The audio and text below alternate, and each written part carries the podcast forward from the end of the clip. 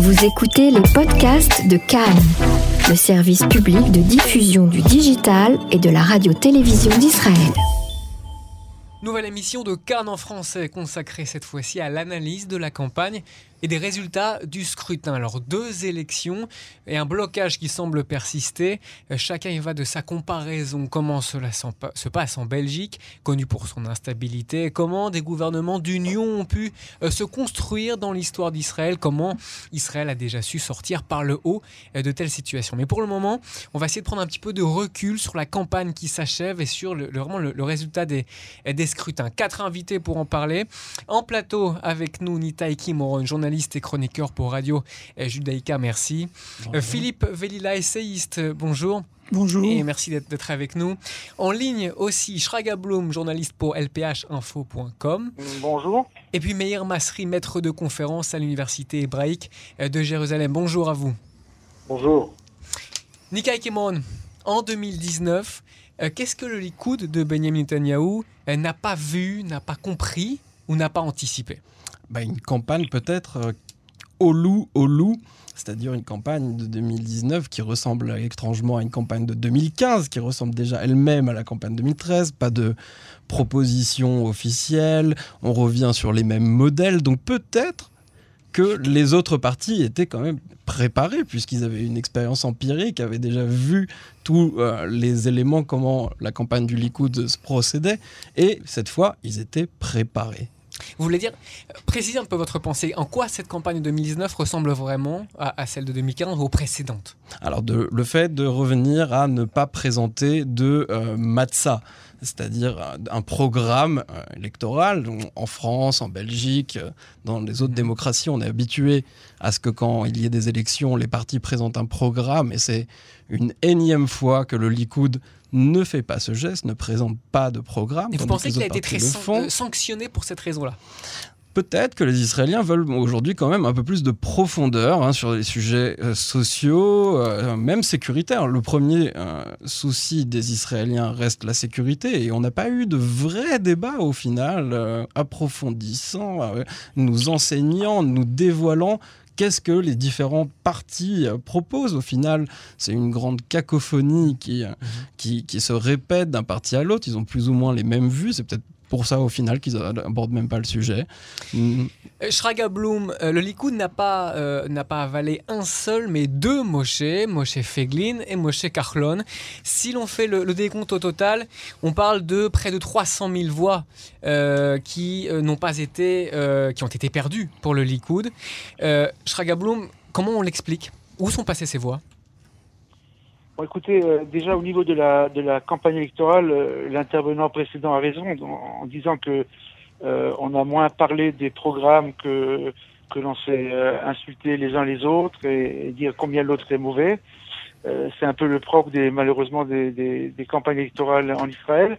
on note aussi, par exemple, au, niveau de la de la baisse du, du relative du Likoud, parce qu'il a quand même 30 31 sièges, que il y a des voix qui ont manqué, notamment dans la zone de bordure de la bande de Gaza. Je crois aussi que euh, pas mal de, citoyens, enfin oui, un certain nombre de citoyens ont vu une espèce de, différence entre entre les, positions théoriques de, de Benjamin Netanyahu et du Likoud concernant la, lutte contre le Hamas. Et en fait, euh, ce qui s'est passé sur le terrain, on a assisté à, une, retenue euh, continuelle face aux attaques et beaucoup de gens se sont dit finalement le Likoud n'est pas aussi aussi euh, belliqueux entre guillemets ou ferme par rapport au mhm. Hamas que que que, que, que le, comme Benjamin Netanyahu le disait quand il était dans, l'opposition. Je crois qu'il y, a aussi une usure du pouvoir qui est inévitable aussi, je pense. Alors on va, on va euh, revenir sur l'usure du pouvoir. Philippe Velila, si je rebondis ici sur l'idée de, de Shraga Blum, euh, est-ce que le Likoud a, fait, a payé peut-être un écart entre une politique au pouvoir prudente très prudente vis-à-vis du Hamas ou vis-à-vis du déclenchement d'hostilité, et une rhétorique de Netanyahou qui se voulait très ferme.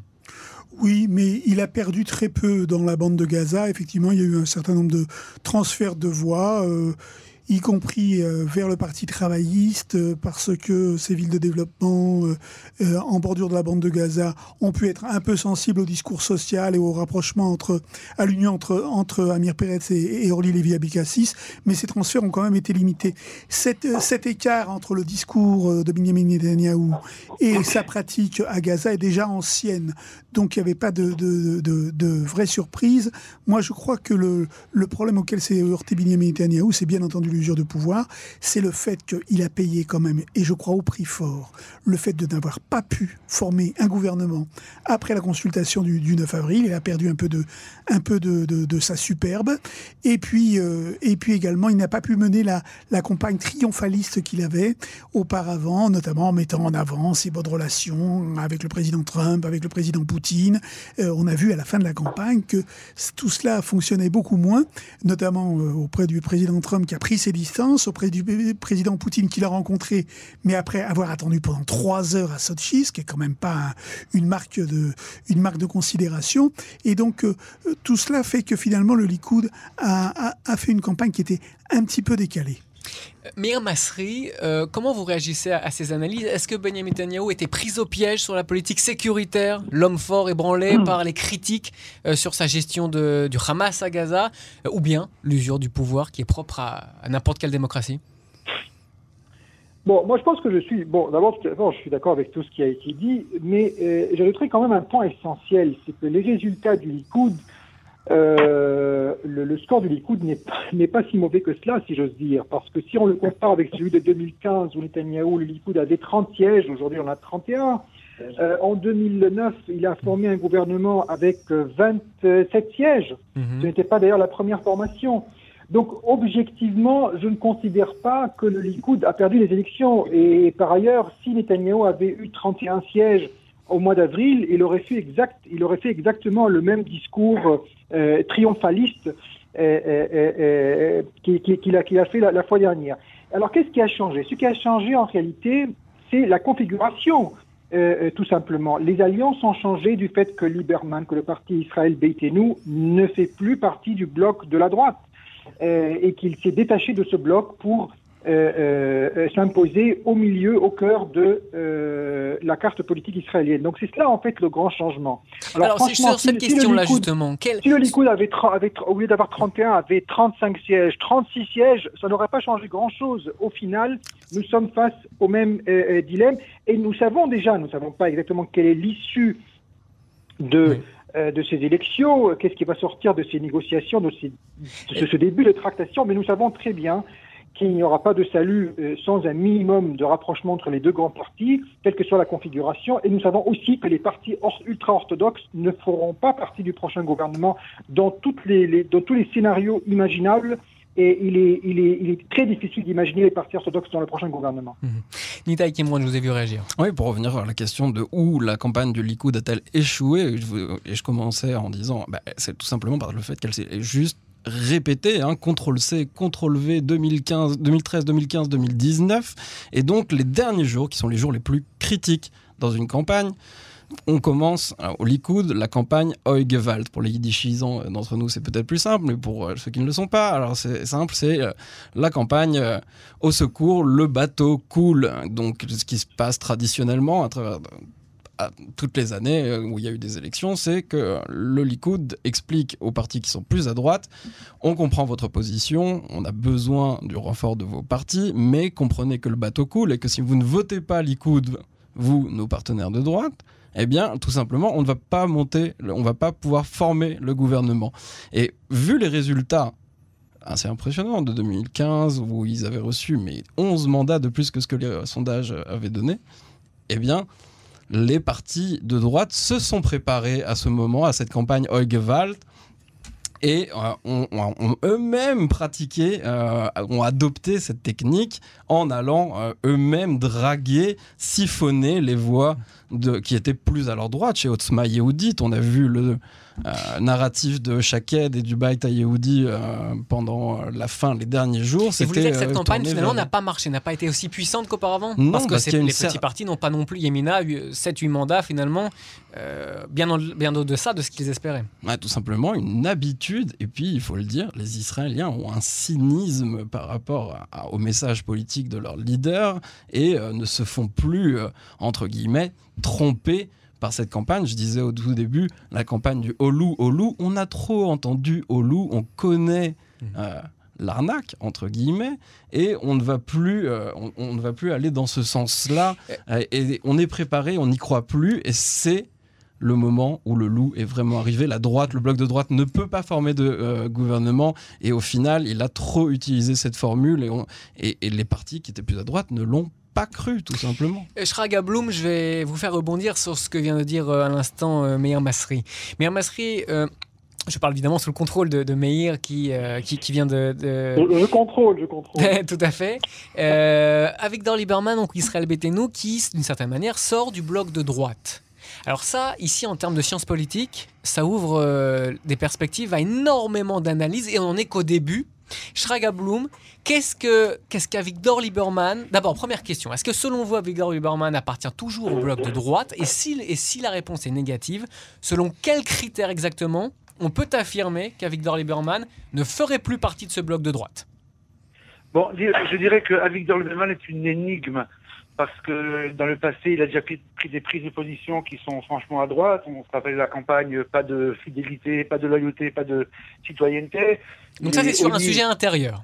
Oui, euh, et son électorat, en tout cas, est à droite. C'est une droite plutôt laïque, mais l'électorat est assez à droite. Euh, je pense que sa prise de position est plus euh, tactique qu'idéologique, parce que que Avigdor Lieberman a trouvé un cheval de bataille qui, est parlant, malheureusement, c'est l'anti-orthodoxie, l'anti-religiosité. Ça marche, puisque même Bleu-Blanc a, pris le train en marche vers la fin de la campagne. Et je crois qu'il a pris ce, il, a pris ce, train en marche. Il a pris ce, cheval de bataille, pardon.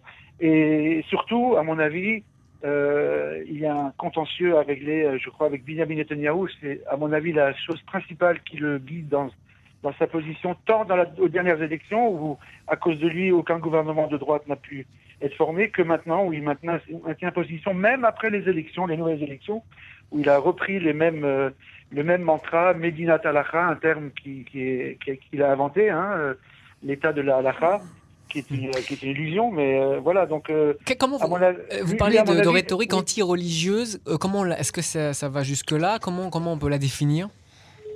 Écoutez, accuser par exemple les orthodoxes de vouloir un, État halakha, même les orthodoxes eux-mêmes l'ont démenti. Je veux dire, à mon avis, c'est lui qui a vraiment crié au loup par rapport à une, une, telle, un tel scénario.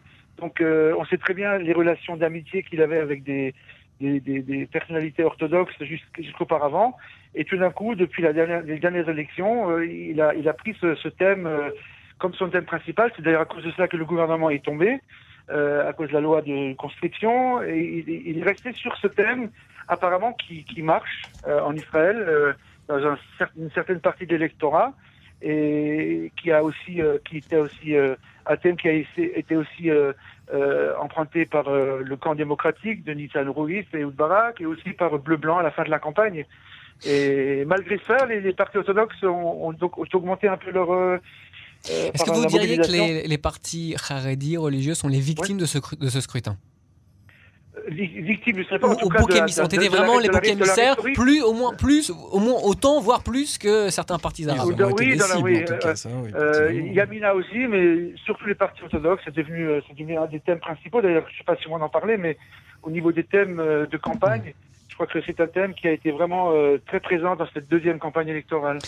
Philippe Vellila, comment faire le, tri dans les messages d'Avigdor Lieberman? Je m'explique. A priori, tout est clair. Euh, il s'agit d'écarter, selon eux, euh, l'ingérence de partis religieux dans les affaires publiques. C'est en tout cas le discours officiel. Sauf que dans le même temps, euh, on entend des candidats d'Israël nous parler de mariage civil, de transport public à Shabbat, ce qui veut dire tout légitime que ça soit ou pas. ici, ça c'est pas la question, mais en revanche, on est ici sur des revendications d'un autre type. Il s'agit plus seulement de dire à des partis Haredi restez à votre place, mais il s'agit là ici de modifier un statu quo. Ma question donc, euh, est-ce que Lieberman exprime une forme de révolte russe russophone ou bien une forme de révolte laïque? Alors, c'était une révolte russophone, effectivement, puisque l'on le sait, la grande majorité de la population russophone n'est pas pratiquante et donc euh, s'élève contre ce qu'on appelle la contrainte religieuse. Et Avidor Hilberman a toujours revendiqué euh, cela. Il s'était même fait remarquer euh, il, y a, près d'un an au moment de la, du vote de la loi d'interdiction des supérettes le samedi, à venir à Ashdod sous l'œil des caméras, à faire ses emplettes dans, un, dans, un, dans une supérette le, samedi. Donc il a toujours revendiqué les transports publics. Qu'est-ce qu'il revendique surtout? Un agenda laïque ou bien un, un agenda laïque, un agenda laïque et surtout le, coup de génie politique de Vidor Lieberman a été de sortir du, ghetto russophone et mhm. de créer en fait ce qui manquait depuis longtemps dans la vie politique israélienne, qui avait existé dans le passé, c'est-à-dire un parti de droite laïque.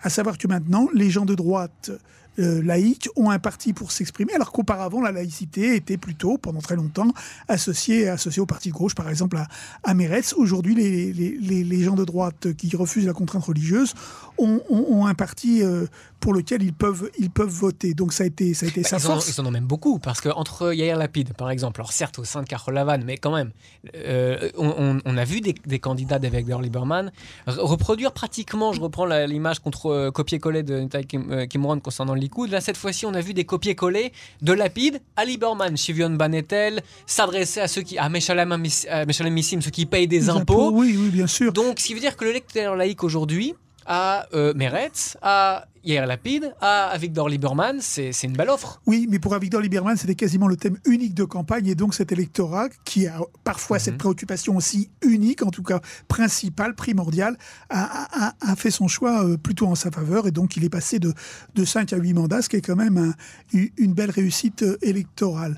Euh, et puis surtout, et puis surtout, il est devenu ainsi ce qu'on appelle le faiseur de roi, et il en joue, il en joue encore, encore aujourd'hui en refusant de prendre parti pour l'un ou pour l'autre dans, dans, la candidature au poste, au poste de Premier ministre. Donc il s'affirme à nouveau comme une personnalité non pas centriste, mais centrale de la vie politique israélienne. Mais alors donc si je vous suis bien, vous continuez à placer Victor Lieberman à droite, bloc de droite, droite laïque selon votre, vos critères. On est donc ici sur une petite... Euh, c'est un homme de droite, c'est un parti de droite, c'est un? Électorat de droite. Pour quelle raison? Comment vous définissez la droite à ce niveau-là D'abord parce qu'il en vient, d'abord parce qu'il a toujours affirmé, parce que sur le plan sécuritaire c'est un dur, sur le plan euh, social également, on sait qu'il il a développé vis-à-vis du public arabe un discours qui est quand même pas euh, empreint de, la plus grande mensuétude.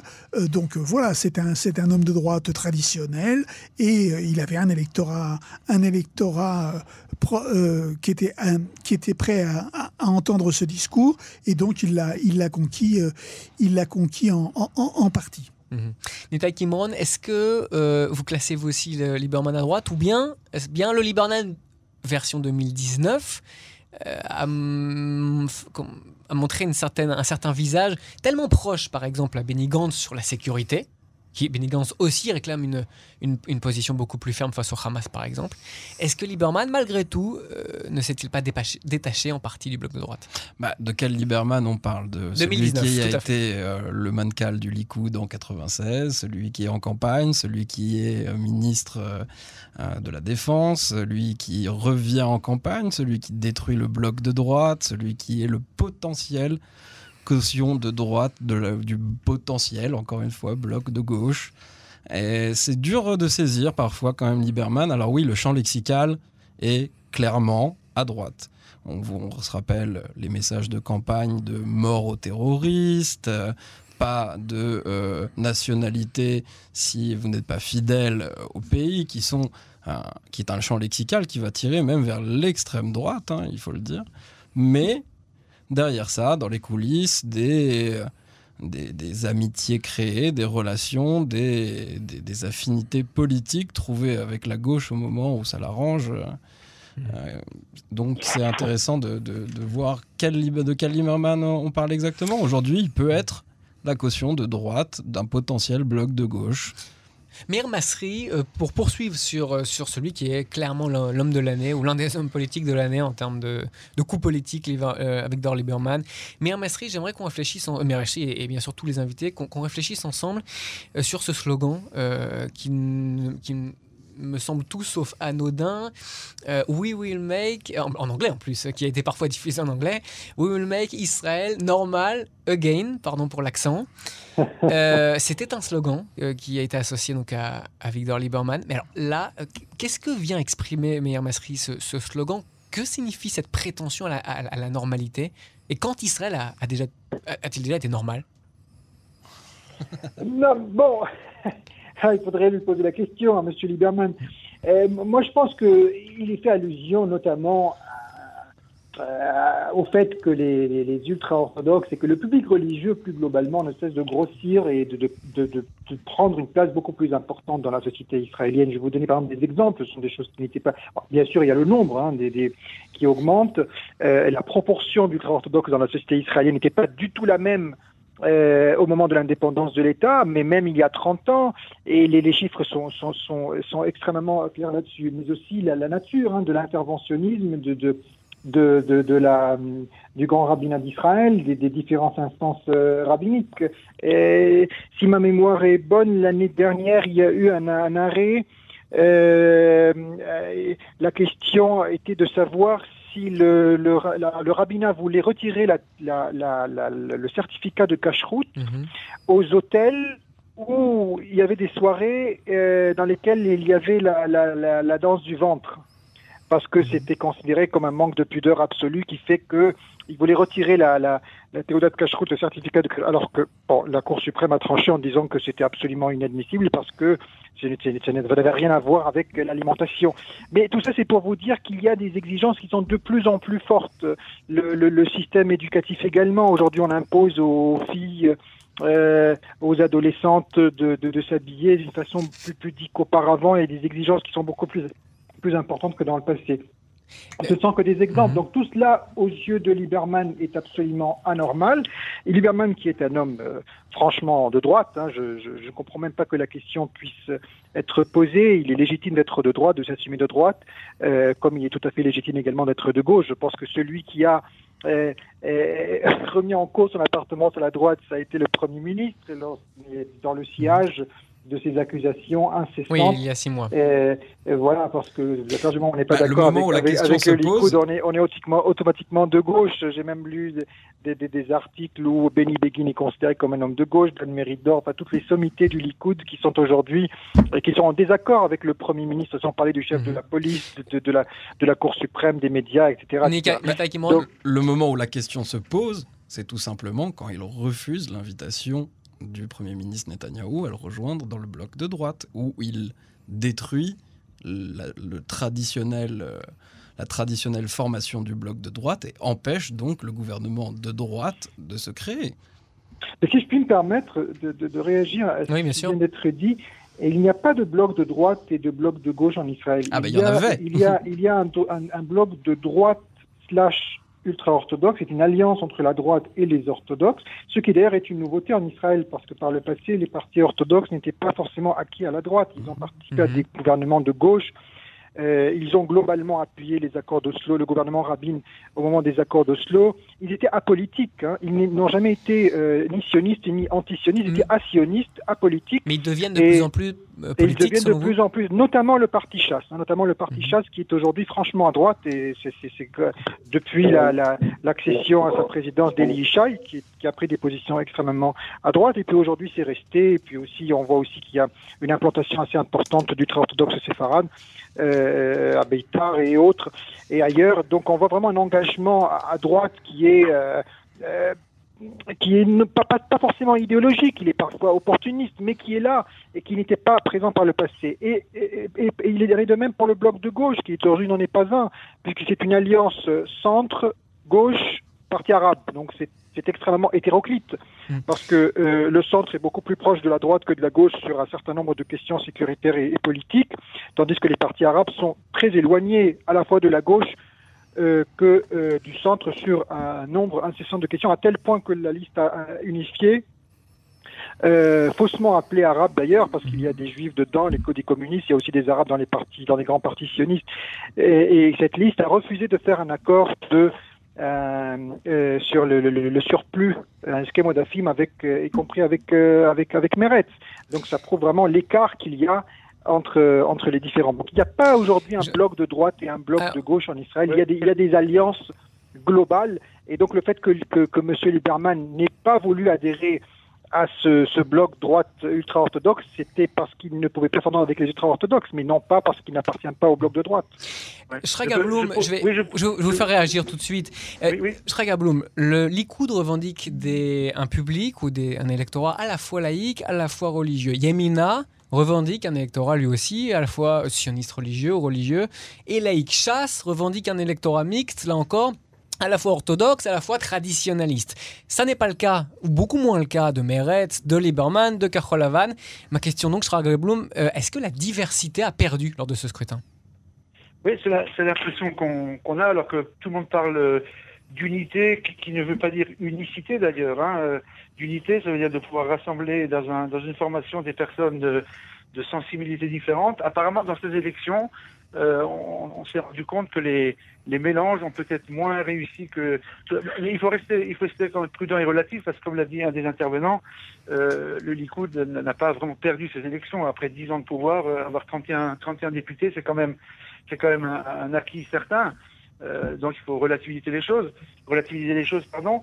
Mais euh, c'est vrai que l'impression qu'on a, notamment avec Yamina, euh, où euh, Naftali Bennett et Alex Shaked avaient comme comme idéal, si vous voulez, de rassembler euh, aussi à partir de droite ou religieux et entre guillemets laïcs se, se, se côtoieraient. Apparemment, ça n'a pas vraiment fonctionné. Peut-être parce qu'il y a d'autres partis aussi qui, qui revendiquent le, même, le, même électorat, comme c'est le cas du Likoud, par exemple.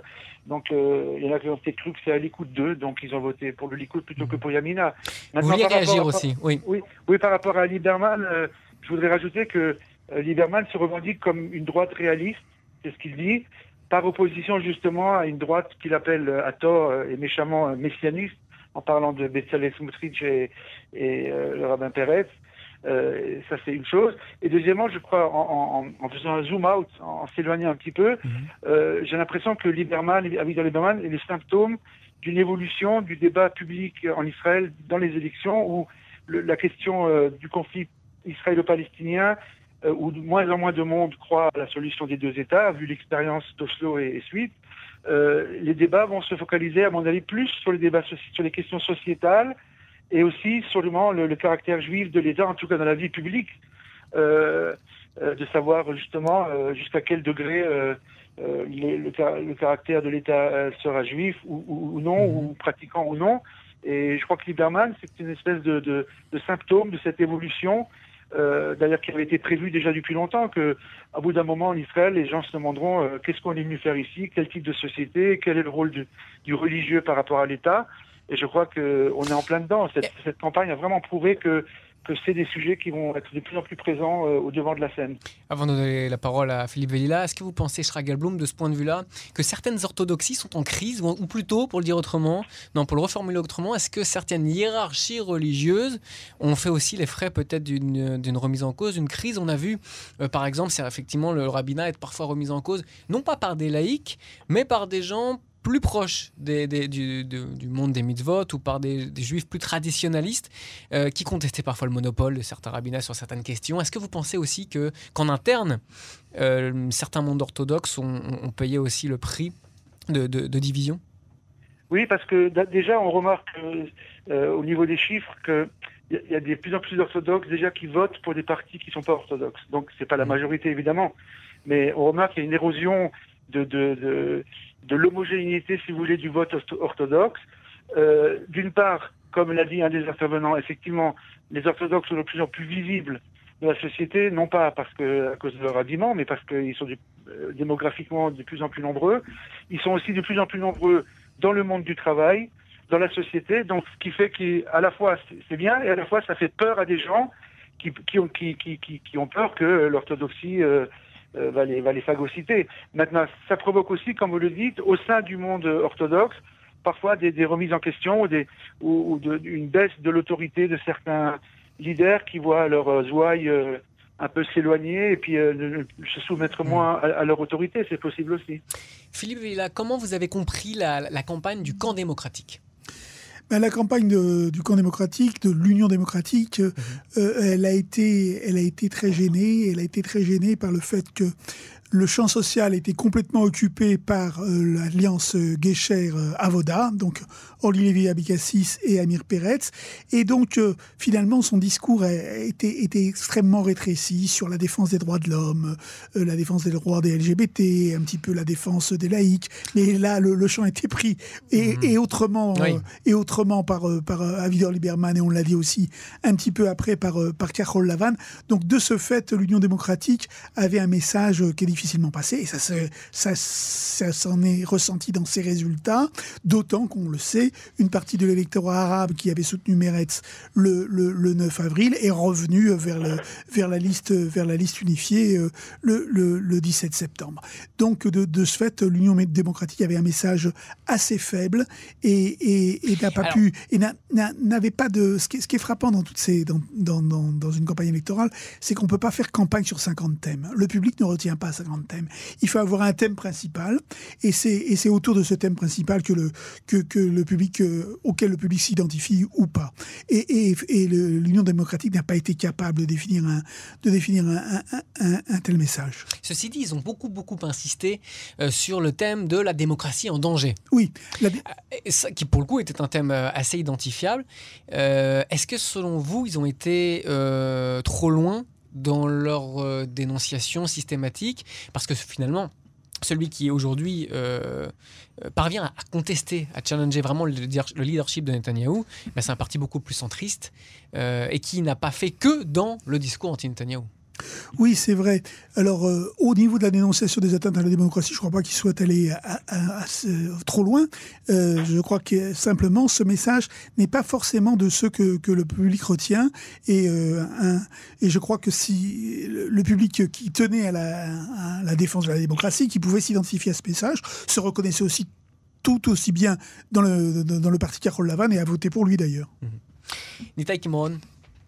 Sur, le, sur cette campagne du, du camp démocratique, euh, là aussi, il y a des choses intéressantes à analyser parce que Staff Shapir, euh, qui était à la base donc issu de, ces manifestations de 2011, une des, un des leaders de la contestation, qui est apparu euh, donc sur ce thème social initialement, on la retrouve en pointe dans sur, sur des sujets qui finalement sont, sont, relativement différents et qui tiennent, là encore, à, à, à écarter peut-être au maximum toute influence de certains partis ou de certains de, partis religieux, avec un vocabulaire extrêmement offensif, pour ne pas dire parfois insultant, euh, ou tout ce qui... Euh, ça nous fait penser, et euh, Ntaiki Mouron, pour, pour, pour, nous tous ici qui viennent de France, on connaît bien le, discours de parfois d'une certaine, pas de, évidemment pas de toute la gauche, mais d'une certaine partie de la gauche, qui parfois tendance, ou avait tendance, sous les années Mitterrand, à accuser un petit peu de fascistes tout ce qui ne pensait pas comme eux.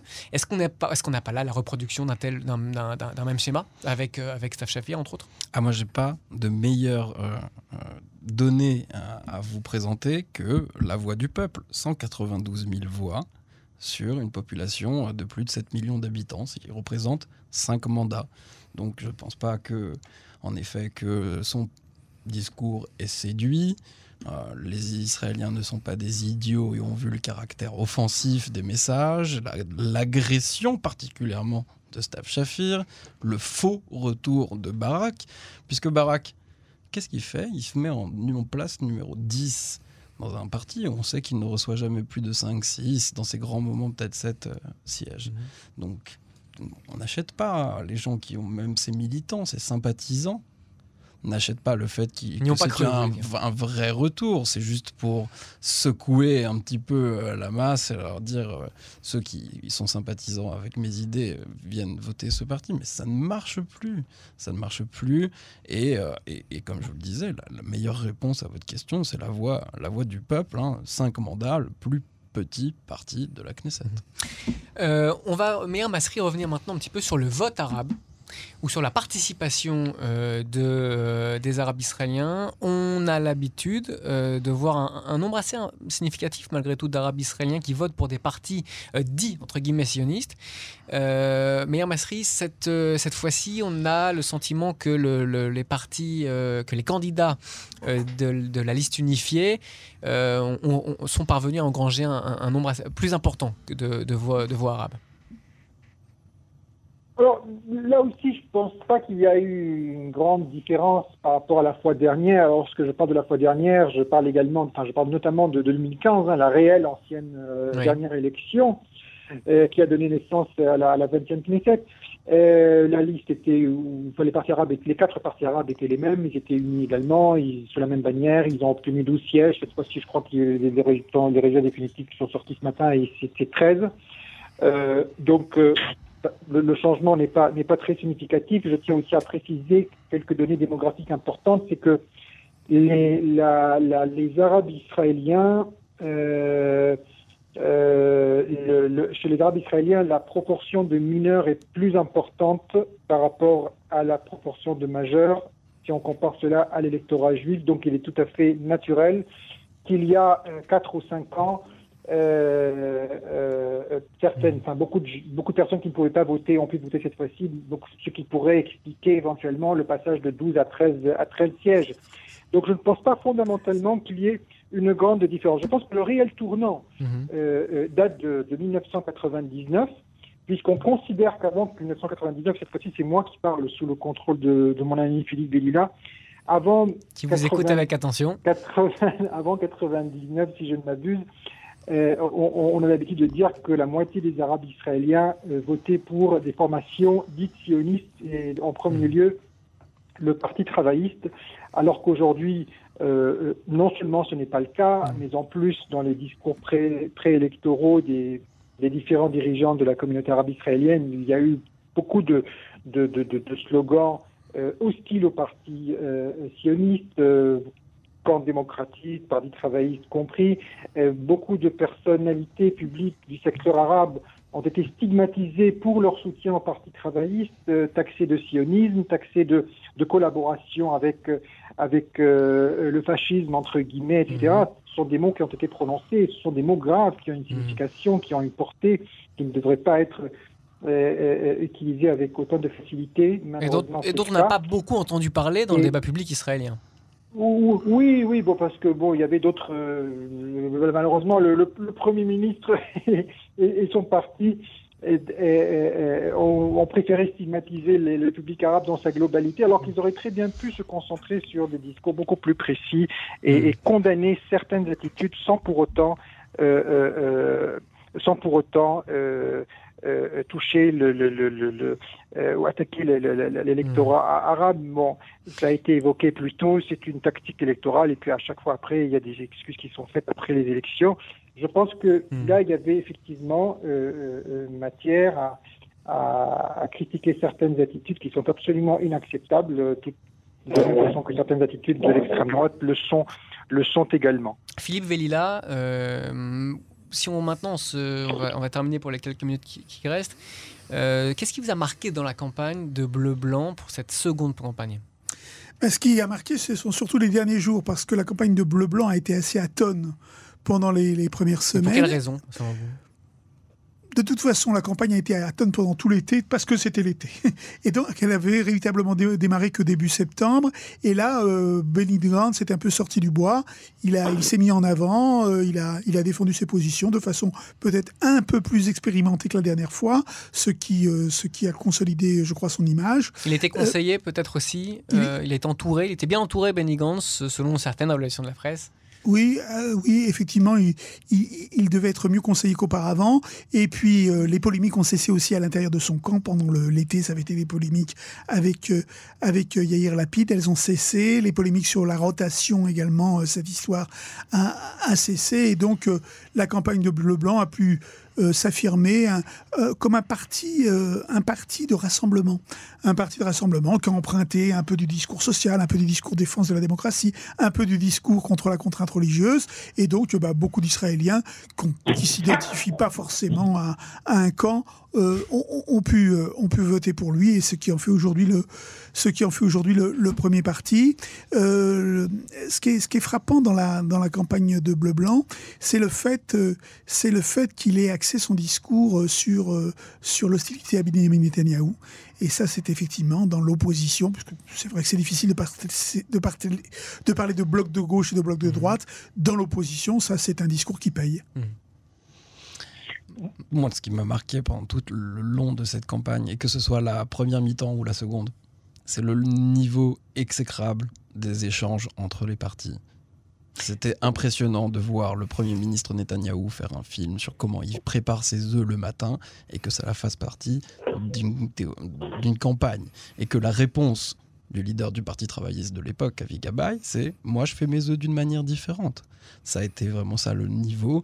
Les petits films du Likoud sur on est à la plage. Alors d'accord, il y a tout un, savant mélange de, de champs lexical politiques dans ces, dans ces films, mais où est l'intérêt du public dans euh, le fait d'approfondir les questions, de vouloir comprendre plus? Il n'y a eu à aucun moment une vraie discussion sur les sujets économiques, sociaux, sécuritaires.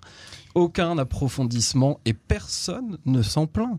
Réveillez-vous sur ce qui se passe dans votre pays, qui vous dirige et comment on vous dirige, quelles sont les discussions de fond? Et on a eu mais que de la forme, et alors quelle forme superficielle et du niveau exécrable, vraiment. Schragabloum, vous m'entendez m'entendez La moustache de Pérez, le film des tout... Alors, j'ai une question pour, pour, parce que plusieurs... Euh, alors là, je parle notamment de la question euh, territoriale. Euh, plusieurs analyses ou plusieurs articles universitaires font état d'une forme de sortie de l'idéologie euh, par rapport à ce qui a pu être les, années 60, enfin 70, 80, euh, avec une droite un peu moins idéologique qu'auparavant, une gauche là aussi un peu moins idéologique, euh, au sens où la question de la reconnaissance mutuelle, de la paix, tous ces thèmes-là qui avaient pu être portés par la gauche ont disparu du débat public. À droite, la revendication je parle de la droite classique mainstream, la revendication de développer au maximum la Judée et Samarie, là encore, pour des raisons identitaires, idéologiques, là encore, c'est pas ce qui est mis en avant. Shraga Bloom, est-ce que, selon vous aussi, et je rebondis ici sur ce que vient de dire Nita Kimron sur le, le, caractère un petit peu euh, superficiel de certaines campagnes, est-ce que, selon vous, Israël souffre d'un déficit euh, de, pensée idéologique? Non, je pense pas. Je pense que ce qui se passe euh, sur votre question à proprement parler, que l'expérience euh, a fait son travail, c'est-à-dire que euh, beaucoup de questionnements, beaucoup de désillusions, euh, sans savoir exactement ce qu'on veut faire avec euh, Angélé Samari. On sait plutôt qu'est-ce qu'il ne faut pas faire, et donc on est un peu dans l'expectative, et ce qui fait que dans, dans les différents partis, on n'a pas tellement de plateformes claires sur cette question, et que cette question, en fait, n'a pas été, n'a pas été en tête des priorités de ces élections. Maintenant, je voudrais aussi, euh, si vous me permettez, de, répondre, de répondre par rapport à, la campagne. Effectivement, elle a été d'un niveau assez bas, mais je rappellerai quand même que Benjamin Netanyahu a souvent rappelé les, acquis qu'il a, qu'il a, dont il est l'auteur dans, dans, ces dix années au niveau diplomatique, au niveau du développement économique du pays. Bien sûr, tout n'est pas parfait en Israël, loin de là, mais c'est vrai que les thèmes n'ont pas été trop euh, approfondis de manière générale et que les attaques ont été plutôt euh, assez basse, euh, il va quand même souvent euh, répéter votez pour moi parce que j'ai réussi à hisser Israël à un niveau, un niveau très élevé sur beaucoup de domaines. Et le dernier point, si vous me permettez, au niveau du vote arabe, on dit souvent que les, les représentants, les députés arabes à la Knesset ne représentent pas forcément toute la population, mais c'est un fait que, j'ai écrit un article là-dessus récemment, il les, il, les, il, il les, réalise sans cesse. Donc il n'y a pas une question aussi à se poser au niveau de la population arabe israélienne concernant les représentants de la Knesset qui, au lieu de s'occuper de leurs problèmes quotidiens, euh, font, font la, la, campagne de la cause palestinienne. Donc ça aussi, c'est un problème euh, euh, qu'il faudra toujours régler. Dernière question rapidement, Shrega Bloom, parce que le temps file. Comment vous expliquez euh, le faible score de Yamina euh, Est-ce que c'est dû à sa campagne? Au contraire, au contraire, beaucoup moins offensive qu'auparavant. Bah oui, euh, Yamina a voulu, faire une campagne moins offensive que la dernière fois. et je crois que mal, lui en a pris parce que il y a toujours une, espèce de réticence à la droite du Likoud de, de, de préserver Benjamin Netanyahu, qui lui ne se gêne pas, par contre, à, à, à, on disait, à boire à l'appareil, comme on dit en hébreu, les, les voix de, de, sa À droite. siphonner les voix. Donc, euh, je, je pense qu'il y a eu une erreur à ce niveau-là. Malheureusement, en politique, parfois, il faut être un peu plus agressif, mais ils ont joué cette carte-là. C'est pas un échec total non plus, mais c'est vrai que. Bien peut-être aussi que la droite idéologique, telle qu'elle est définie par chaque aide elle-même, euh, est minoritaire, tout simplement, dans le pays. Oui, c'est possible aussi. Mais je veux dire, la, la formule, ou peut-être que la formule de d'un parti de droite euh, qui inclurait à la fois les, les religieux durs, entre guillemets, et puis euh, une, une, droite plus, une droite euh, moins religieuse, mais très, très, très idéologique. Peut-être que ce mélange-là n'est pas encore mûr, peut-être, pour former un, parti de gouvernement. 20 secondes à chacun des intervenants, euh, cette fois-ci, euh, pour, pour, clore, pour clore le débat sur euh, l'analyse de, cette campagne. Si vous deviez choisir un mot, un seul, ou deux mots, deux mots, deux mots clés qui résument un petit peu cette année 2019 du point de vue de la campagne et non pas des perspectives. Nita Kimon. Au point de vue de la campagne, euh, ex exécrable, mais le deuxième mot va rester espoir, puisque aujourd'hui, avec euh, ce qu'on voit, le Benny Gantz et Benjamin Netanyahu sont obligés de s'asseoir ensemble. Philippe Vélila, deux mots, deux mots clés. Oui, ben, je dirais d'abord euh, division, puisque cette campagne, ces campagnes ont montré les divisions de la société israélienne, et puis également aspiration, aspiration à, un changement ou à des changements dans la société. Je crois que ce, ce sont les deux caractéristiques de ces deux campagnes. Mmh. Euh, Écoutez, moi je pense que sur la forme, il y aurait beaucoup de remarques à faire. Je pense qu'il y a un manque de professionnalisme qui est assez flagrant. Alors par le passé, les partis les plus extrémistes, aussi bien à droite qu'à gauche, euh, avaient, avaient cette caractéristique-là de manque de professionnalisme. Malheureusement, ça s'est généralisé et que l'ensemble des partis politiques ont euh, été assez superficiels mmh. dans leur campagne. Euh, je, et votre pense... second mot-clé Parce le, oui, et, donc, et, et, et puis et deuxièmement, le manque, l'absence de respect des institutions de l'État. Cela mmh. va à la, de, de, de, la droite extrême avec des, des, déclarations, une diatribe raciste absolument inacceptable. Les, les, les partis de droite également, le, le, grand slogan gauche arabe, etc. La, la, la, stigmatisation à la fois de la gauche et des arabes. Et puis également à gauche, euh, je veux dire, Ehud Barak qui a organisé des manifestations sans l'accord de, de, la police et euh, euh, traiter le procureur de l'État de, de, de serpillère, comme ça a été fait par Ehud Barak et par certains membres de, euh, le, du parti de, de, de, de l'Union démocratique. Donc je pense que globalement, sans parler également des partis euh, arabes et, et, et, de leur accusation de, de, de, fait de qualifier des candidats de, fascistes euh, facilement. Donc je pense que globalement, il y a un manque de professionnalisme et un manque de respect pour les institutions, un manque de mamlartiout, comme on dit en hébreu, et, et, tout cela est absolument regrettable. Et j'ai même envie de dire que c'est inédit dans l'histoire politique israélienne. Shraga Blum, en 20 secondes, deux mots-clés. Alors euh, déjà euh, apaiser le débat, apaiser le débat parce qu'on a, trop entendu des mots nazis, fascistes, etc. dans, cette campagne, c'est inacceptable, des comparaisons inacceptables. Deuxièmement, je pense que quand on pense qu'on a touché le fond, c'est en général que les choses s'améliorent, mais je crains, j'ai une crainte et je terminerai par ça, que l'unité dans la population ne revienne par des causes extérieures avec euh, les dangers qui nous entourent. Et je crains qu'une qu guerre soit le moteur, malheureusement, de, de, de l'unité retrouvée en Israël. Merci à vous quatre, Nitaï Kimron, Shraga Blum, Meir Masri et Philippe Velila pour ce débat euh, sur l'analyse de cette année 2019, euh, deux campagnes électorales, deux scrutins. Euh, merci à vous, Cannes. C'est la fin de ce débat de Cannes en français. À très vite. Merci à vous. Merci à vous, David. Merci.